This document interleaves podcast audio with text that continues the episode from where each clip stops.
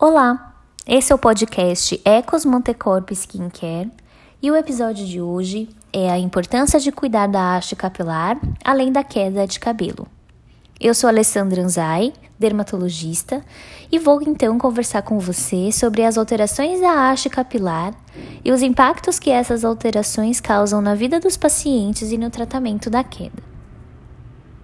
Nós dermatologistas estamos acostumados a estudar as doenças do couro cabeludo e dos cabelos, mas nós temos pouca intimidade com o mundo dos cosméticos capilares.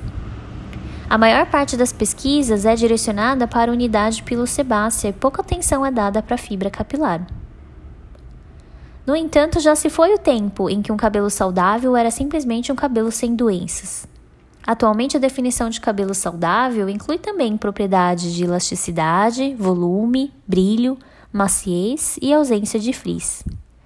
Tratar apenas a condição de doença sem levar em conta os aspectos cosméticos dos cabelos pode levar a baixa adesão e, consequentemente, a resultados insatisfatórios. Além disso, é importante distinguir a queda de cabelo devido ao desprendimento da haste do couro cabeludo da queda de cabelo devido à quebra da fibra capilar, o que nem sempre é claro do ponto de vista do paciente. Vamos começar revisando a estrutura da haste capilar.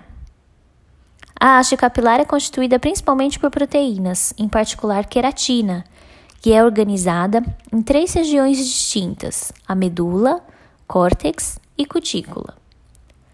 A região mais interna da haste capilar é a medula, que é constituída de queratina não compactada, muitas vezes de forma não contínua, entremeada por espaços preenchidos de ar.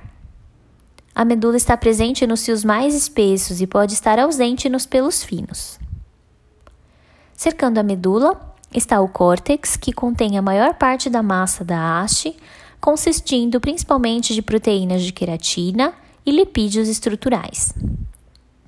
As ligações de sulfeto entre os resíduos de cisteína dentro do córtex são as ligações mais importantes que estruturalmente mantêm as proteínas de queratina unidas, responsáveis pelo formato final do cabelo.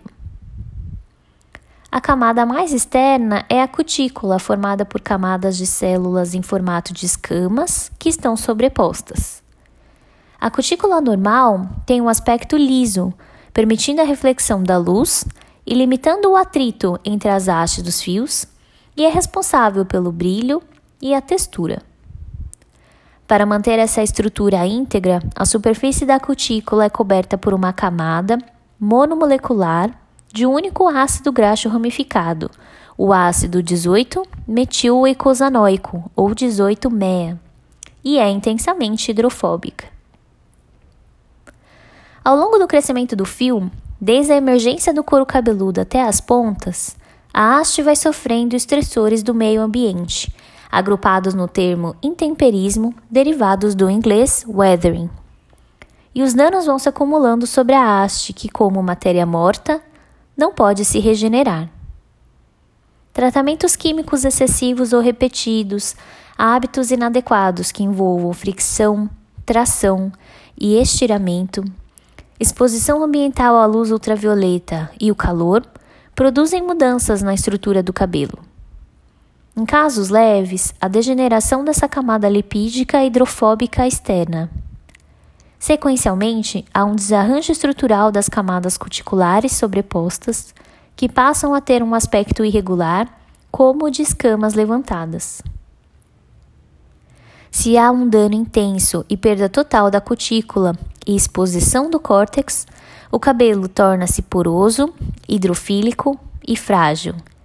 E em casos extremos, o resultado pode ser a quebra da haste. Como então vamos reconhecer um dano de haste?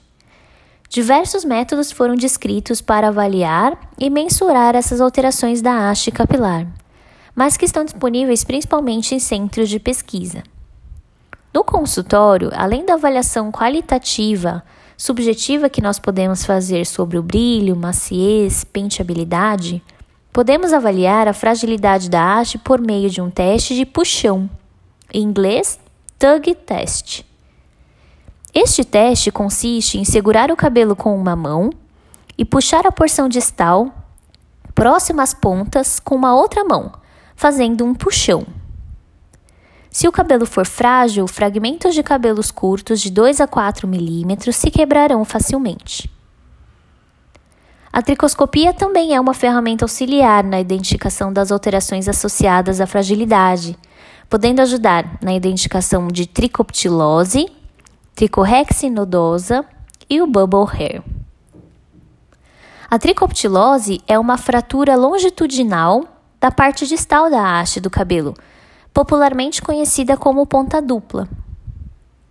A tricorrexia nodosa se assemelha a nódulos esbranquiçados localizados ao longo do comprimento do cabelo, que correspondem a áreas de fratura longitudinal da haste em numerosas pequenas fibras, num formato que lembra ao de duas vassouras ou escovas em oposição.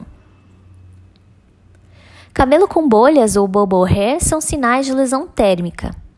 Essa alteração é formada porque os cabelos, principalmente os danificados e mais hidrofóbicos, podem acumular água dentro da haste. Com aquecimento rápido e intenso, por exemplo, com o uso de secadores ou pranchas quentes, a água vira vapor, o vapor se expande em volume e forma cavidades de ar, lembrando o aspecto de queijo suíço ou de esponja. Esses fios danificados eles são muito fracos e quebradiços, porque as bolhas destroem a integridade da fibra.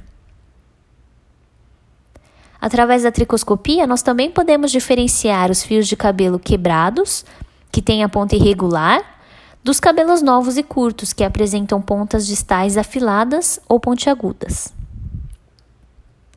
Então, como orientar os cuidados da haste?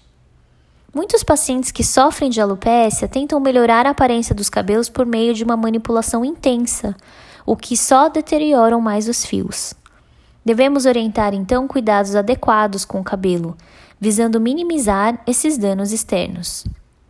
Nós podemos orientar que as pacientes cortem os cabelos para remover a parte danificada, que manuseiem o cabelo o menos possível e que penteiem o cabelo suavemente com um pente de dente largo e lisos, que evitam o atrito. Também é importante entender de forma geral como funcionam as químicas, incluindo as tinturas, permanentes e alisamentos, que podem agravar o quadro através de quebra, assim como o uso excessivo de calor. Conjuntamente, devemos orientar o uso de cosméticos, como o uso de shampoos não abrasivos e produtos que condicionam os fios. No entanto, os produtos cosméticos modernos são multifuncionais e entendê-los demanda certa dedicação. Por exemplo, o shampoo, que antes tinha apenas a função de limpeza, atualmente é composto por até 30 ingredientes diferentes, como agentes de limpeza, aditivos, agentes condicionantes, ingredientes de cuidados especiais como ativos com propriedades anti-queda, fotoprotetores e compostos anti-envelhecimento.